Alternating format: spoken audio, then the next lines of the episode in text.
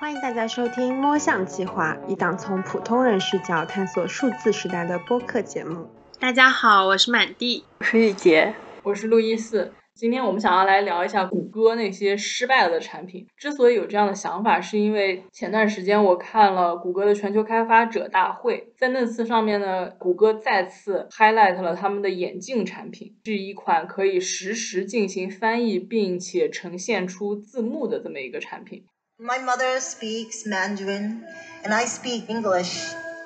which is a strange thing. 他讲英文我可以听得懂，可是有时候我讲不来嘛。We'd love to be able to share with you a new prototype we've been working on.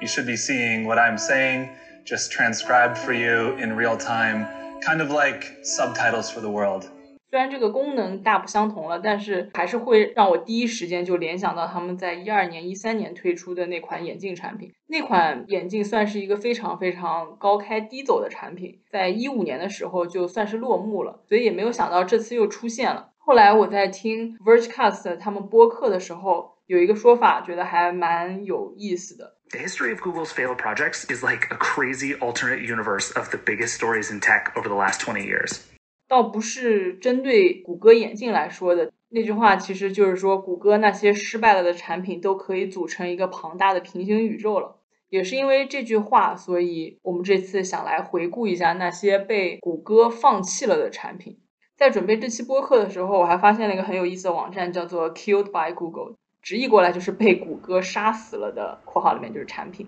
里面记录了那些被谷歌放弃的产品。而且还发现了几样快要停止服务的产品，一共有两百六十多件，也可以算是谷歌产品的在线墓地了。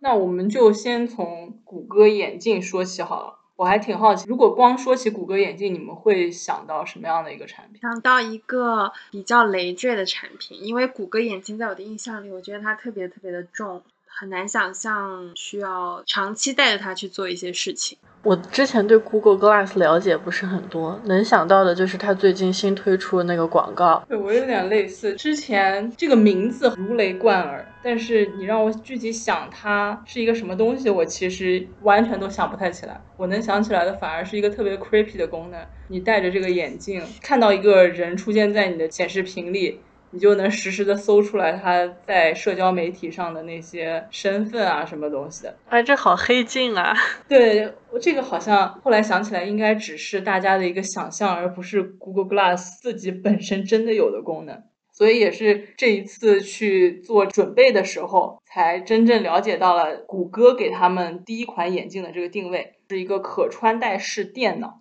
比如说，可能有的功能就是拍照啊、录像，还可以听歌、导航。使用各种应用，当然它可能更多的是使用语音去控制来进行这些操作。它是在二零一二年谷歌开发者大会上被正式推出的。但就像前面我讲到，它是一个非常非常高开低走的产品。它的高开其实就是在于当年一经推出，受到了非常多的热捧，甚至在当年被 Time Magazine 时代杂志评为年度发明之一。而且在次年 Vogue 的九月刊。应该是他每年最重要的一期吧，在他的九月刊里面有十二页的篇幅，而且这甚至不是谷歌自己打的广告，而是 Vogue 觉得这个东西特别潮或者特别先进，改变世界的一项发明，对，有这种感觉。而且当时还有很多的宣传，就是许多大人物有戴过谷歌眼镜，比如说查尔斯王子、奥普拉、Beyonce 等等。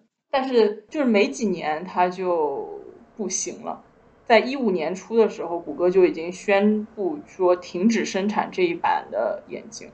因为当时它出现的时候确实是有一种惊天霹雳的感觉，所以吸引了很多关注。那它真的失败，然后被谷歌宣布放弃的时候，也有很多的文章去分析说它为什么失败了。那其实第一个原因，我觉得还蛮神奇的，我完全没有想到过。当年谷歌联合创始人谢尔盖布林其实是在谷歌眼镜的开发团队里，但在一二年前后，其实一线开发者都觉得这个产品还非常不成熟的时候，布林不知道他可能个人性格或者怎么样，就觉得这个应该先推出来给大家看一看，比如说让一些名人啊、一些记者去试用这个产品，然后呢，他就强行跟这个市场部门一起推出了这个产品。但是我觉得可以理解，如果布林他坚持的相信谷歌眼镜将会是未来的潮流的话，他其实应该抢先一步给大众立下这个印象，就是说以后如果看到这一款的眼镜，它的开始都是谷歌。我觉得这是可以给大众留下一个这样的印象戳的。嗯，但是这样做的一个很明显的负面影响就是这个产品非常的不成熟，引到我们可能要提到它失败的第二个原因，就是说它虽然最开始噱头非常足，但是热潮过后，真正去做科技产品测评的人都会发现这个产品有非常多的 bug，比如说蓄电时间很短，而且让人头晕，强光之下屏显不清晰。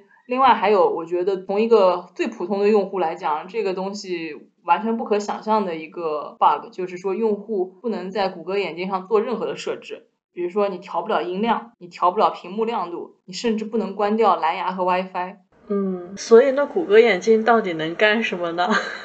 回到前面讲的，它是一个可穿戴式电脑。其实它就还是想要把电脑上的一些功能给放在这个穿戴设备上，比如说导航这个功能来讲好了，如果我们用手机导航，我们可能一直要看，或者在行车的时候需要一直的来回的扫屏幕和真实的路况，那他觉得这样子比较 distracting 或者比较不方便，他就会跟眼镜这里绑定，显示在眼镜上。但是就这个功能来讲，其实显示在眼镜上是更加不安全的一种做法。那它其他的还有一些听歌之类的功能，它应该好像也是骨传导吧，不需要插耳机，你戴着那个眼镜就可以听。戴着眼镜听歌。当然还有拍照摄像，虽然说它这个功能本身好像是蛮创新的，但它同时也是这款产品被人诟病很大的一个点，拍照会有隐私的问题。因为你可能在公众场合下，在完全不知情的情况下就被拍照或者录像了。虽然谷歌其实是有一个小小的措施的，当谷歌眼镜在拍照或者摄像的时候，它镜框上的有一个小灯会亮起来，作为一个提示。就类似于我们现在电脑的前置摄像头，如果在进行摄像的话，或者拍照的话，它也会有那个小灯亮起来，其实是同一个道理。也是这个隐私问题，就导致后来很多公共场所都明确禁止谷歌眼镜。好像还有一个就是谷歌什么股东会或者什么东西，它也是禁止谷歌 眼镜进入，就有一点点 小小的讽刺。所以谷歌眼镜后来就因为各种各样，不管是它产品本身的问题也好，还有一些它其实没有想到的安全隐私方面的问题，后面就有点不了了之。所以在一五年初也就被谷歌放弃了。但是虽然谷歌放弃了这一版的眼镜。但它并没有放弃眼镜这个可穿戴设备本身，它后面的话更加的往 to B 的产品发展，功能也会很具体。如果你现在去谷歌眼镜的官网看，就会看到很多这样子的例子，比如说在物流仓库里，眼镜上可以显示出包裹的信息，因为在物流仓库你经常需要双手去搬运一些东西，或者去推那种小推车之类的嘛。所以他就可以腾出手来去干那些活儿，而不需要再手持一个设备去实时的去扫描啊，或者去查看包裹的信息。另外一个场景的话，他举的例子是在医疗场景下，可以帮助医生通过人脸识别快速的调取病患的相关信息。调取了病患的信息，这样子医生因为可能每个人要负责很多的病人嘛，有时候会搞混病人之前的病情以及他的状况，就相当于把那些东西给电子化了，在眼镜里面实时的呈现出来。包括最新推出的这一款眼镜，虽然它不是一个企业场景下的工具，但也是非常具体的一个场景嘛，就是做语言的翻译。虽然产品的形态保留了，但是具体的功能上还是做了大的一个改变的。你们觉得谷歌还有可能回到最初那种功能比较泛化的可穿戴设备吗？我觉得非常取决于谷歌眼镜它的体积的大小和它的价钱有多少。因为我的理解是说，如果功能泛化的话，实际上它就是要变成像手机或者像 Apple Watch 那样，任何人都可以去买，然后并且运用在日常生活中。所以我觉得它的体积就是它的易戴性。它的重量啊，什么之类的，以及它的价格是不是一般人可以付得起的？我觉得这两个是蛮重要的原因。就说起价钱，第一款的谷歌眼镜还有个槽点，就是它非常的贵。它在当时一二年、一三年的时候要花一千五百刀，而且它是对所有的试用者需要收费，收这个一千五百刀的价格，就是你让别人去试用，你还要别人先付钱给你才能试用。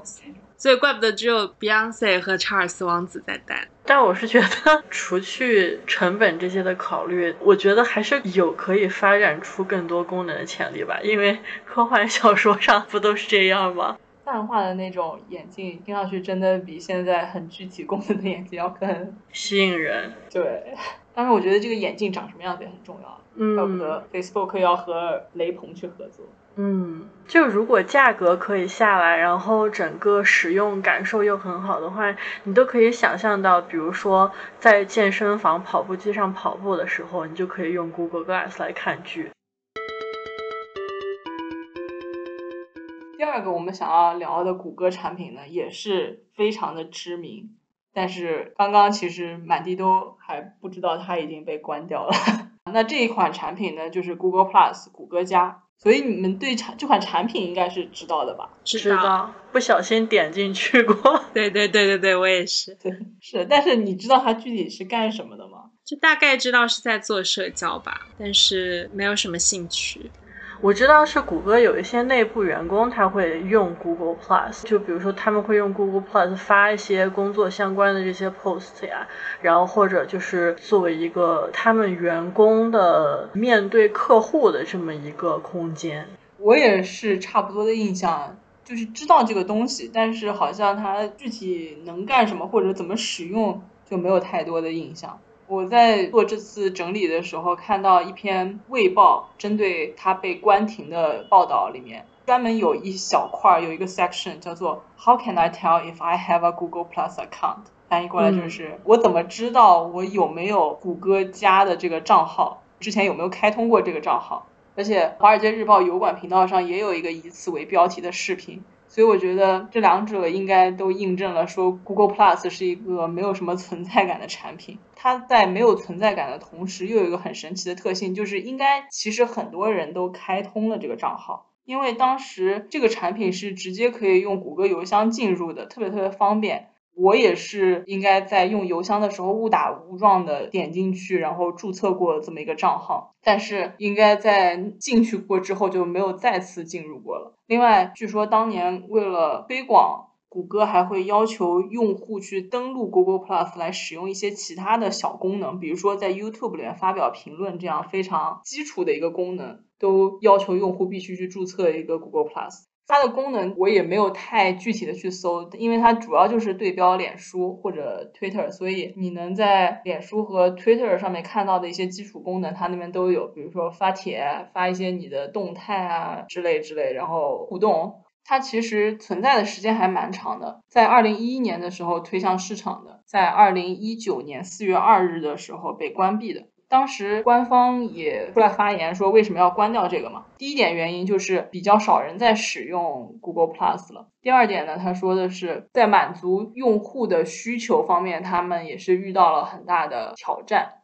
那这个所谓的挑战，很有可能指的就是二零一八年三月的时候，Google Plus 涉及五十万个账号的数据泄露。这导致一些第三方应用可以获取一些被标为私人的内容，比如说你发了一个照片，你标了仅私人可见，但是呢，因为这个数据泄露这个 bug，导致第三方的应用可以获取你这些照片，这还是一个挺严重的问题，而且量也不少嘛，五十万个账号，在事发半年内，谷歌都没有把这件事情告诉公众。后来好像也是因为《华尔街日报》获取了一些内部文件才爆料出来。其实我对这个事情都没有什么印象。然后在《华尔街日报》的那个爆料之后，谷歌就必须要站出来公关嘛。但是很哭笑不得的是，谷歌的公关方式很尴尬。他说：“Google Plus 其实真正的使用者没有那么多，所以大家不用担心这个数据泄露。”可能并没有太大的影响，应该也是在这次公关过程中，Google 还在网站上公布说，超过百分之九十的 Google Plus 使用者平均在网站上花的时间少于五秒。那不就是像你刚刚说的，你就是注册完了之后进去看了一眼，然后再出来的时间？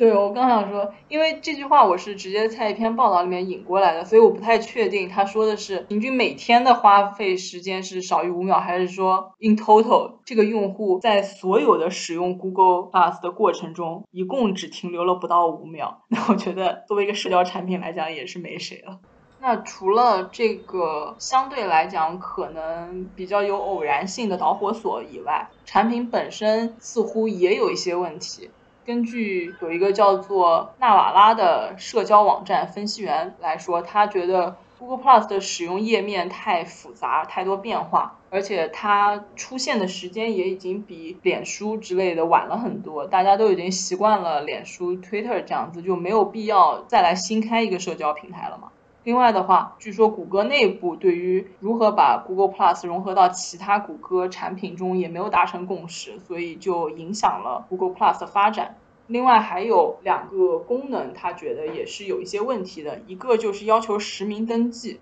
另外的话还禁止商业公司开设账户。但其实对于这两点，我觉得用意可能还是好的，因为他希望有一个更真实的，不是被那种商业内容充斥的社交网站。但是可能在那个时候来讲，确实太激进或者太先锋了。实名登记这个东西，现在感觉在很多的法案里面又开始慢慢提出来了，或者说有一些专家又开始建议了。其实，在 Google Plus 被关停之后，Google 觉得这个产品对于企业用户来说还有用，所以他就又搞了一个叫做 Google Currents 的东西作为替代品。但这个产品我就完完全全没有听说过了。它是从二零一九年，也就是 Google Plus 被关停之后开始上线使用的。但是呢，这个产品也将在明年的三月份关闭。虽然没有太大意义，但我简单介绍一下 Google Currents 它这个产品的功能。因为我硕士的时候学校邮箱用的是 Google 的服务，所以我就用我那个邮箱尝试登录了一下 Google Currents。进去以后感觉就是一个校园论坛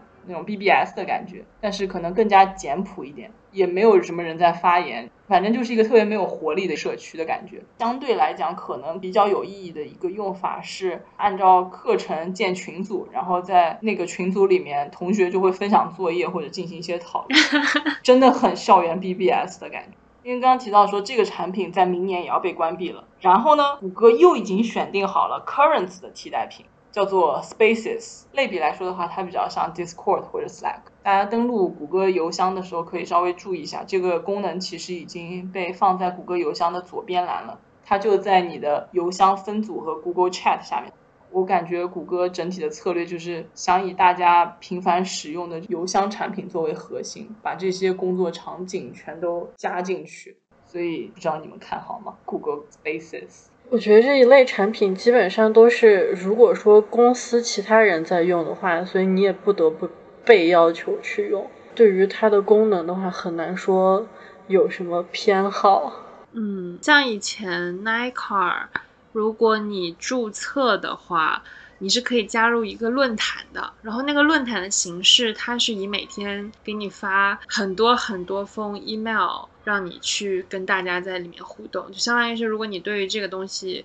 感兴趣，你就回那个 email，然后那个 email 又会转发给相同的人，大家再回你，这相当于是一个论坛的一个形式。所以我觉得谷歌这个做法也不算是一个特别出奇的一个做法，就可能之前有这样的形式，在他想要再往这方面更深的发展一下。除了我们刚刚讲到的这一些，我们这边其实还找到了很多 Google 已经关掉的，但也是带有社交属性的这些产品。这些我真的完全没有听过。比如说叫 Google Allo，它是一个即时发信息的那种产品。另外，甚至 Google Space 这个名字都已经用过了。之前有一个专门做群组聊天和发信息的产品叫 Google Space，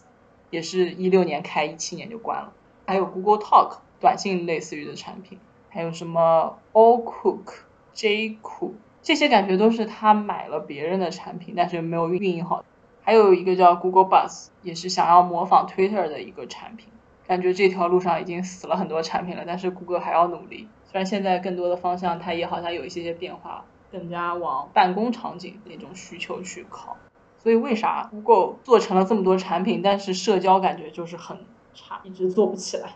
我就感觉是，如果是我的话，用谷歌的社交软件，会感觉自己在背着一个户口本跟人聊天，因为谷歌真的是它的触手伸到你生活的各个方面了。你就想想看，如果用谷歌的社交软件的话，很可能第一选项就是你要用 Gmail 来登录。但你用 Gmail 登录的话，那很可能会连接到你的 YouTube，然后你的 Gmail 的其他，就是基本上所有的东西，就是我可能会觉得这个有点太 overwhelming，所以说会选择用。而且谷歌它给我的定位是一个非常职场或者说高效，就它不会给我一些其他的火起来的那些聊天软件。所有的那种轻盈和时髦的感觉。而且 everywhere，所以说会有很多的顾虑。就像很多现在火起来的聊天软件，它不是都主打一个隐私功能吗？但是如果是谷歌的话，就哪怕它在安全方面做得很好，而且没有跟其他产品打通，但是可能用户还还是会有这方面的顾虑。你应该还是蛮能接受去使用它一个办公软件。嗯，对。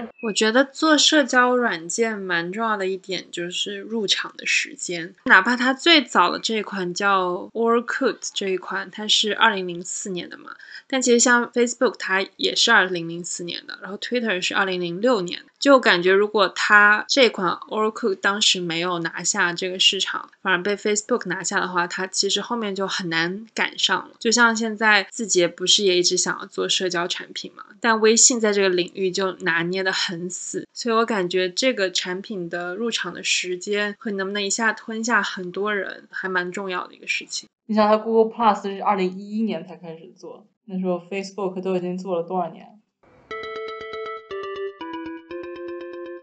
第三个我们要讲的是 Google Labs，谷歌实验室。有一种说法是说，为了集中力量办 Google Plus，其实谷歌还关掉了他们的实验室 Google Labs。这个其实不是一个产品，而是一个部门。但我大胆猜测一下，这个部门应该是产出了最多被谷歌放弃的产品。我在这次整理过往报道的时候，看到一些例子，比如说它有一个叫做 Play 的产品，它没有什么其他的功能，只是说在你浏览你的 RSS 信息流的时候会更加的有意思。当然，我也没有查出来说它怎么让你更有意思，在浏览的过程中，它就是这么一个 简单的描述，好难想象。另外还有一个叫做 Real Time My Trackers。就听这个，你也没有想到是这么具体的一个功能。它其实是让你去专门追踪 HTC 队里面的九个骑手在环法自行车赛过程中他们的位置。这个感觉还蛮有趣的耶，虽然感觉用户应该很少。上面说的那些都是比较稀奇古怪的一些，其实谷歌实验室还产出了一些比较打引号合理的产品，比如说有一个叫做 Google Moderator。它这个产品是用来帮助大家收集问题，然后大家可以投票去支持哪些问题你觉得更有意义、更有价值。比如说，你可能参加一个 seminar 或者参加一个 lecture，有嘉宾在上面发言，你可以通过这个发一些问题，这样子会议组织者他可以看到这些问题，并且根据这个排序去选出一些有质量的问题提问给专家进行回答。我猜啊，会有这样的用途。其他产品还有 Google Fusion Tables，它在二零一九年被关闭了，是一个在线数据管理、数据可视化的产品。另外还有 Google Code Search，这个是为了帮助程序员能够直接搜索到所有开源的代码。除此之外呢，谷歌实验室还出了非常多很成功的产品，比如说 Gmail、谷歌地图、Google Reader、Google Trends，让你去看某一个词的搜索趋势有什么样的变化的这么一个产品。另外，包括我们办公场景下比较常用的 Google Docs、Google Sheets，刚刚说的这些产品都现在还活得很好，也都是最开始出现在谷歌实验室里的。其实说了这些，也可以大概了解到谷歌实验室它的一个定位吧，主要就是一个内部的产品孵化器。大家应该都知道，Google 有一个非常著名的鼓励创新的规则，就是员工可以拿出他自己百分之二十的工作时间来做一些跟本职工作没有那么大关系的项目，可能就不是你主要的 KPI 或者 OKR 的考核的项目，而是你自己感兴趣、觉得有意义的一些项目。所以，谷歌实验室里大部分产品，不管成功的还是失败的，其实很多也是来源于这个百分之二十的时间使用规则。那后期的话，在这个孵化器的定位上，它还又加入了一些种子用户进行测试和使用这些功能的这么一个用途吧。所以这样讲下来，谷歌实验室我感觉还挺有意义的这么一个东西。所以当时在宣布关闭的时候，其实大部分评论者的态度也都是觉得比较遗憾，因为谷歌给人的感觉最主要的一个基因就是勇于创新。那谷歌实验室在很大程度上也是这种基因的一个实体体现。就会有一些人觉得说，这是谷歌从一个 startup 气息非常浓的企业，变成了一家更加大厂的公司的节点，就是谷歌实验室宣布关闭的时候。后来，当然，谷歌内部其实还有各种各样的实验室保留着，包括去年内部好像也恢复了谷歌实验室这个名称。但是新的谷歌实验室都会更加的专注于某一些议题或者话题，比如说新的这个谷歌实验室，它可能更多的是关于 AR 和 VR 这方面的研究。那个完全无拘无束的谷歌实验室可能还是回不来了，好可惜啊！我觉得他们的产品都好有趣啊。我觉得这种完全不设限的实验室还挺少的，虽然它产出了很多很好的产品。但你们会觉得它对于一个企业来讲是利大于弊的，还是弊大于利的？我觉得谷歌都那么有钱了，其实一些内部员工自己的这种小 project 都没什么，根本对他来说都不算什么的吧。但是也会不会有可能，员工用谷歌的平台，然后把自己的公司做出来一点眉目了，然后就离开了？会有这种可能吗？谷歌会对它这个 Labs 里面的东西有百分之百的所有权吗？在谷歌的员工或者团队，他是可以提交商业计划书给谷歌，然后加入谷歌的一个孵化器，他可以全职的去做自己想要开发的这个项目。他们是可以把这个项目带出去，成立一个单独的公司的，可能就是谷歌会拥有一定额度的股份之类的。好像硅谷那个哟，就是如果你是在湖里，对啊，我就觉得他谷歌都已经很有钱了，就是想起来在硅谷里面有一集，他谷歌很多 员工都已经没有在干什么，天天在天台上晒太阳，谷歌都没有发现。但是我觉得，如果他能够让每一个员工抽百分之二十的时间出来做这些东西，其实某种意义上也算是一个存在的谷歌实验室了。所以我觉得谷歌应该还是会觉得这个东西存在是有意义的，只是说它需要经济效益更高的一个方法去做这件事吧。说到这个百分之二十的时间利用的问题，当时有蛮多人都会担心说，谷歌实验室被解散之后，百分之二十的时间这个东西就会变成一个废纸或者一个架空的东西了。因为之前有这个谷歌实验室的时候，通过百分之二十时间做出来那些稀奇古怪的产品，是可以在在这个实验室里去实现或者落地的，但是到后面没有一个完全自由自在的实验室之后，它可能就没有那么容易去落地。比如说，你如果真的想要用户来试用你这个新奇的产品的话，可能也没有一个特别好的渠道去直接接触一些愿意尝试的用户。下一个项目，我们想来介绍一下一款过于超前的产品，叫 Google Wave。它其实这款产品估计也是在 Google Lab 里面孵化出来的，因为它其实是由谷歌地图的创始人两兄弟，叫拉斯拉斯姆森和杰斯拉斯姆森。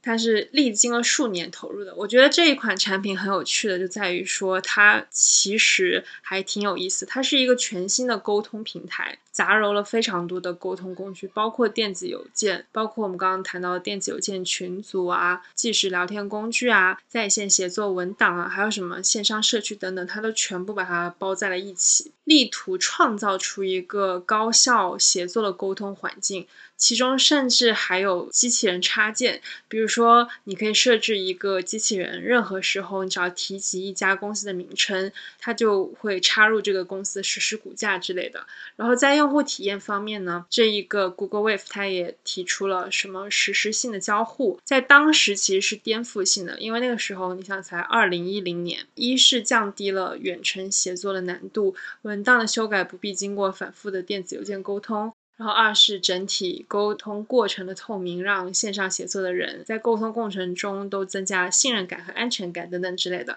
但其实我在读这一段的时候，大家应该也感觉到，在这款产品的身上，其实折射出了很多很多现在已经很成熟的产品的影子，包括我们刚刚提到 Slack，包括 Twitch 直播，甚至像我们现在在写节目文档的这个石墨文档一样，它其实就是很多很多功能。我觉得蛮可惜，就是我没有办法去看一下这个东西到底是什么样，因为我还挺好奇的，把那么多种功能全部杂糅在一起。我觉得应该是设计者的脑海里，它有一个特别酷炫的一个像元宇宙一样的一个产品嘛，就你只要打开了这个，你就不需要再去用其他任何的软件之类的。所以估计也是因为这个原因，我看了一下这个东西的一些 UI 截图。反正就还挺让人看不懂的，尤其是因为那个时候二零一零年嘛，那个时候 UI 其实没有像现在谷歌这么重视它的 UI 的感觉，就还是一个比较呃古早时期的那种。所以它关停的原因有说是因为用户使用率过低，因为它理念太超前，评分非常两极化。一部分人觉得它代表了未来的沟通形态。确实，但另一部分人就觉得说这个产品实在是让人太过迷茫，就甚至不知道该怎么使用，从哪里开始使用这样子。那二零一二年它被停用了之后，其实 Google Wave 是卖给了阿帕奇这个软件基金会接管，并且改名为阿帕奇 Wave，继续以开源的方式进行实时的协作。而且这个它实际上还继续存活了六年的时间，一直到二零一八年才停用。二零一八年为什么被停用？就阿帕奇 Wave 它从来没有公开的推出过，它相当于是一个静静的接手了之后，就是知道的人就继续用它，不知道的人就继续不知道。在二零一八年的时候，官方就说，啊，那那我们就让这个东西就停用吧。就是它太，它可能太小众了。我觉得真正能够用好它的人，可能真的就是属于有一批固定的技术流的人吧。因为哪怕现在点开这个阿帕奇 Wave 的界面，那种让你搞不懂这是什么东西的感觉，还是非常强烈的。所以我觉得它可能就是一个很小众的一批人。当时阿帕奇接手过来的原因，可能也是因为有一批人还是很喜欢它的，然后不愿意放弃它。所以现在那些喜欢它的人都已经放弃它了。我估计他们都可能开发出来了自己喜欢那一部分人的功能吧，因为我觉得这个 Google Wave，哪怕你去搜它，还是有蛮多资料的，人们还是很喜欢它的超前性的，并且其中可以提取不同的概念出来，然后做成更好的、更专的一些产品。就哪怕像它那个在线文档啊，它其实像 Google Doc，它不是也做的挺好的。接下来这个就是一个比较 classic 的一个事件，就是大公司抢购市场的一种经典的手段。那在二零一一年的时候，谷歌推出了叫 Google Offers，它其实就是像 Groupon 一样的功能，用户可以通过 Google Offers 注册电子邮件通知服务，然后用户每天会接收到一笔团购业务的电子邮件，它可以回复进行交易。当一定量的人订购了这个东西的时候，团购就会生效。那其实当时在它二零一一年推出之前，有一个非常重要的故事背景。在二零一零年，谷歌试图砸六十亿美元收购 Groupon，但是遭到拒绝。然后一年后，谷歌就推出了同类型的产品，就是为了去抢占这个市场。而且当时谷歌为了推这款产品，给了非常多的用户渠道，包括它衔接了浏览器扩展小程序，它也衔接了 Google Map，就相当于说你用 Google Map 搜一个地点的时候，它会给你推这个 Google Offers，告诉你那里有什么样的优惠信息之类的。还有，它可以直接存进你的 Google Wallet 之类，所以我觉得他当时应该是卯足了劲想要推这一款产品，但是呢，甚至查不出它关闭的原因到底是什么。所以我觉得关停的原因可能应该就是因为用户量太少。所以在二零一四年的三月，Google Offers 就宣布关停，好像后面谷歌也没有再做出什么类似的产品了吧？Groupon 现在在美国还火吗？反正我有时候买特别贵的东西之前，我会先去 Groupon 上面查一下有没有 discount。哦，那就还是蛮多人用的，应该。这个就是一个非常经典的大公司在落后了一个新的概念之后想要做出的事情。刚才介绍的几款被淘汰的产品，都是在推出到市场之后，经过市场的选择而被下架的。那接下来要介绍的这部产品呢，它其实是甚至都还没有被推出到市场上，就已经被扼杀在谷歌内部的摇篮里，就是一个一款叫 Dragonfly 蜻蜓计划。先介绍一下背景啊，首先，二零一零年的时候，就我们都知道，谷歌因为一些在内容上无法跟国内的部门达成妥协和共识，所以退出了中国市场，呃，导致谷歌的搜索引擎在大陆没有办法访问，公司内部的广告业务也直线下跌。那么，在大概七年之后呢，这个蜻蜓计划就是谷歌为了试图重返中国大陆市场而专门为中国的使用者建立的一个定制的搜索引擎。那这个蜻蜓计划它其实一直都是在保密的过程中，还在研发中。但是在二零一八年的时候，它被美国的媒体的 Intercept 披露，嗯，得知谷歌内部正在研发这么一款特供中国的搜索引擎。那么，据披露说，这个 Dragonfly 它跟谷歌自己的搜索引擎有什么不同呢？它会更加的迎合中国的市场，就是会跟中国有关部门进行合作，对一些关键词进行过滤。如果说和中国方面合作达成，获得中国方面批准的话，这款产品是原计划于二零一九年二月到五月上线的。在 Intercept 的报道发出之后呢，首先蜻蜓计划就获得了非常大的来自谷歌内部的反对。就《纽约时报》一八年的时候发布了一个一千四百名谷歌员工联署信，要求谷歌暂停此计划。那反对 Dragonfly 这个项目的主要原因，其实就是因为有一些 NGO 组织，他们觉得这款产品其实是对于他们所坚守的一些价值的背叛和对于国内网络环境的屈服吧。而且也有一些人说，就是这个口子它可能根本就不能开，因为你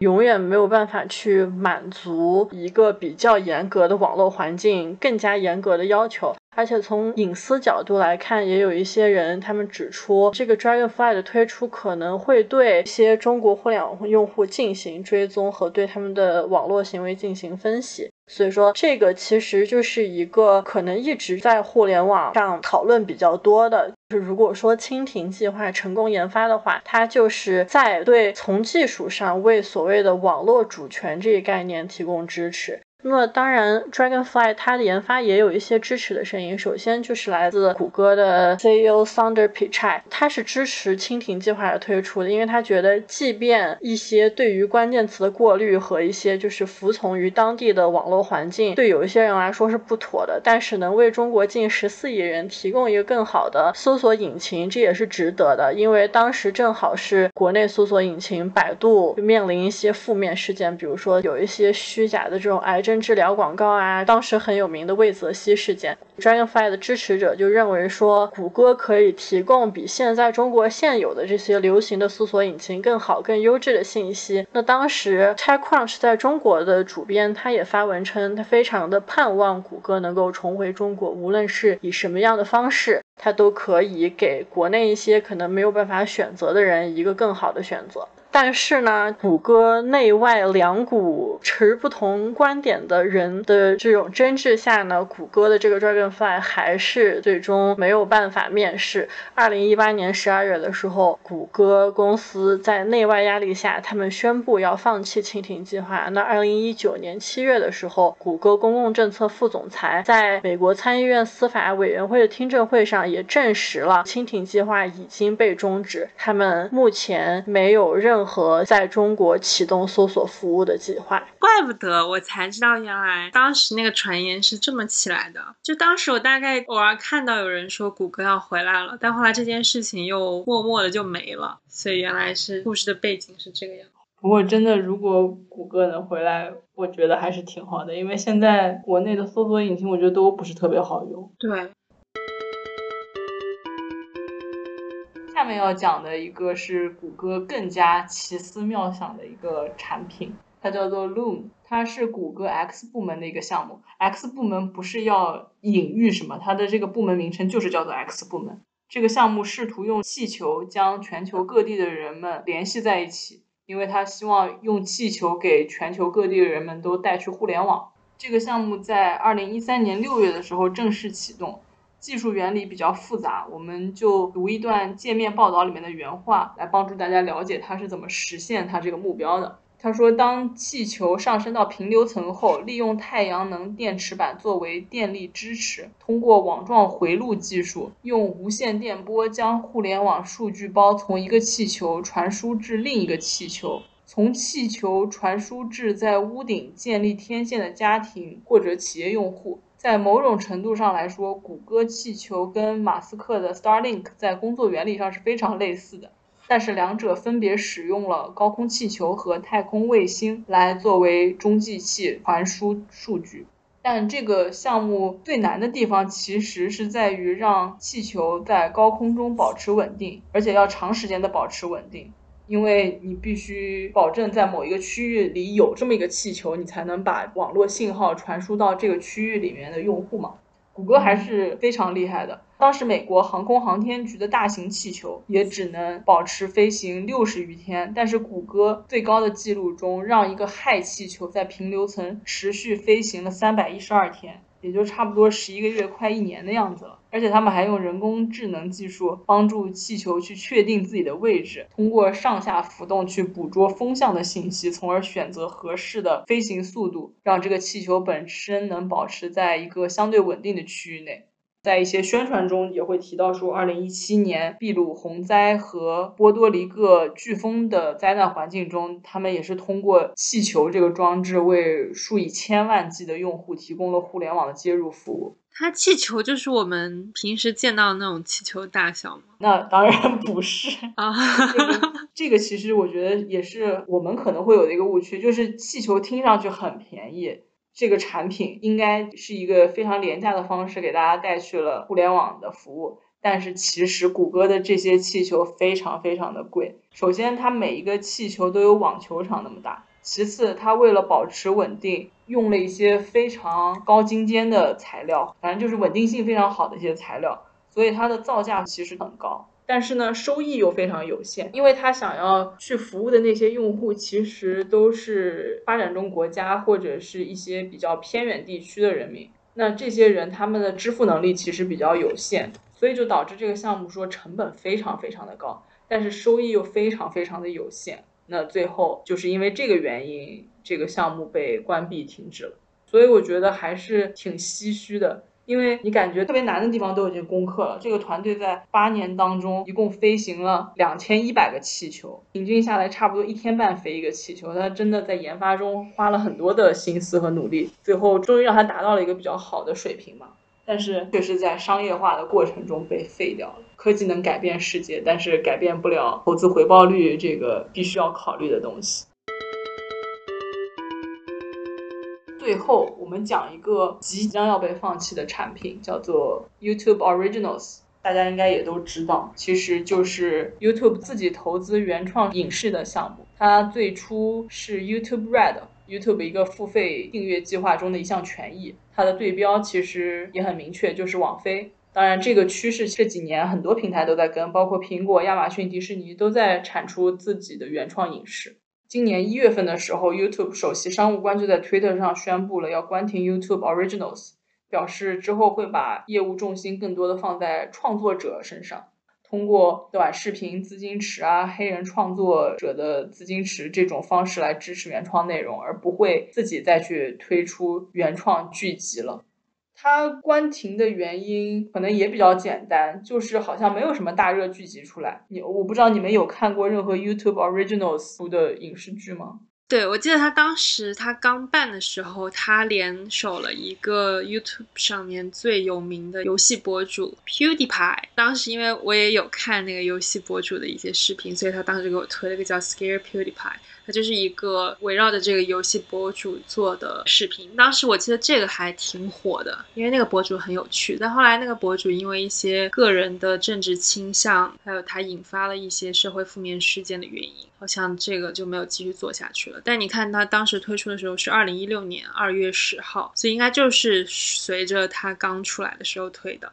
我是完全没有看过这里面的任何剧集或者真人秀之类的东西。我在资料的时候，报道里面最多提到的就是一个叫做《眼镜蛇》的剧集，但这个剧也很神奇，第一、第二季是 YouTube 做的，后面三四季其实就转到网飞去做了，而且这是二零二零年的事情，所以有分析就觉得说，二零二零年的时候，YouTube 其实就已经开始有一些策略上的转向了，他当时可能就已经开始更多的把重心放在创作者身上，而不是自己的原创内容上了。另外一个，大家猜测 YouTube Originals 关闭的原因，可能跟他们的负责人离职也有一些关系。当时他们的首席商务官在宣布要关停 YouTube Originals 的时候，也特别提到了那位负责人的离职。但我感觉 YouTube Originals 关停之后，YouTube 的付费订阅就更加鸡肋了。它其他的权益一共就四个，一个是无广告，一个是下载视频离线观看，第三个是后台播放和画中画功能，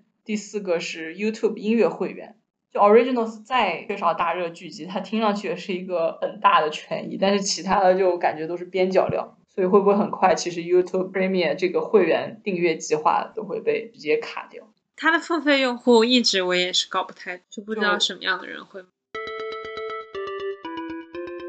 就其实我们今天讲了八个比较有代表性的或者比较重要的被 Google 关掉的产品，它其实真的还有很多。就像我们前面说，它一共有两百六十多个，在那个 Killed by Google 这个网站上，就整个过程中我发现还挺有意思的，比我想象的要精彩很多。没想到被放弃的产品也有这么多可以聊的事情。我是觉得就有一些是蛮可惜的，但是有一些也是因为他们自己的策略上的失败吧。Google 也有一点要打造自己的产品宇宙的感觉，就是什么方面都要去涉及一下。Anyway，我觉得谷歌还是挺创新的，因为除了那些就是你觉得它跟着别人走的，然后又走不好的那些产品以外，它还是有很多特别先锋的产品，因为太过于先锋而被关停的，那些就还挺让人感慨。觉得 Google Labs 里面的一些小很小分支的产品，我都觉得是人类创意的一种体现。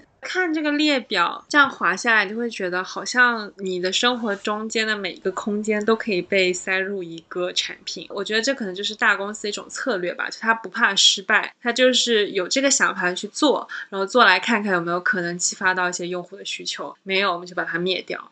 这可能就是大公司现金流或者说资金比较充裕的一种好处，它就是可以不断尝试、不断失败，留下一些印记。可能别的开发者某天他会捡起来，觉得说，哎，当年这个想法确实很不错，现在可能有这个市场需要了，我们把它做起来，他可能就真的就做起来了。对，我也觉得，其实，在做这期节目之前，我不是很能理解为什么我们要做一期关于谷歌已经被淘汰掉的应用的播客。但是做完之后，我觉得其中还是得到了蛮多有用的信息的。就首先，这个网站它本身就对这二百六十多个信息进行了归类嘛。从应用、硬件还有服务这三个归类，然后仔细看下来的话，你能发现，其实你从谷歌所淘汰的这些尸体里，你能大概摸索出谷歌它曾经想要打入的这些个市场有哪些，它在哪些方向有发力。就比如说，在二百六十个软件里边，有不少是关于视频聊天或者直播，还有社交应用这些方面，你就能看出谷歌它其实至少在这些市场上还进行了不少的尝试。还有一些被淘汰了的产品，只不过它是被现在更好的产品所迭代掉了。然后我就想起来之前有听一个播客。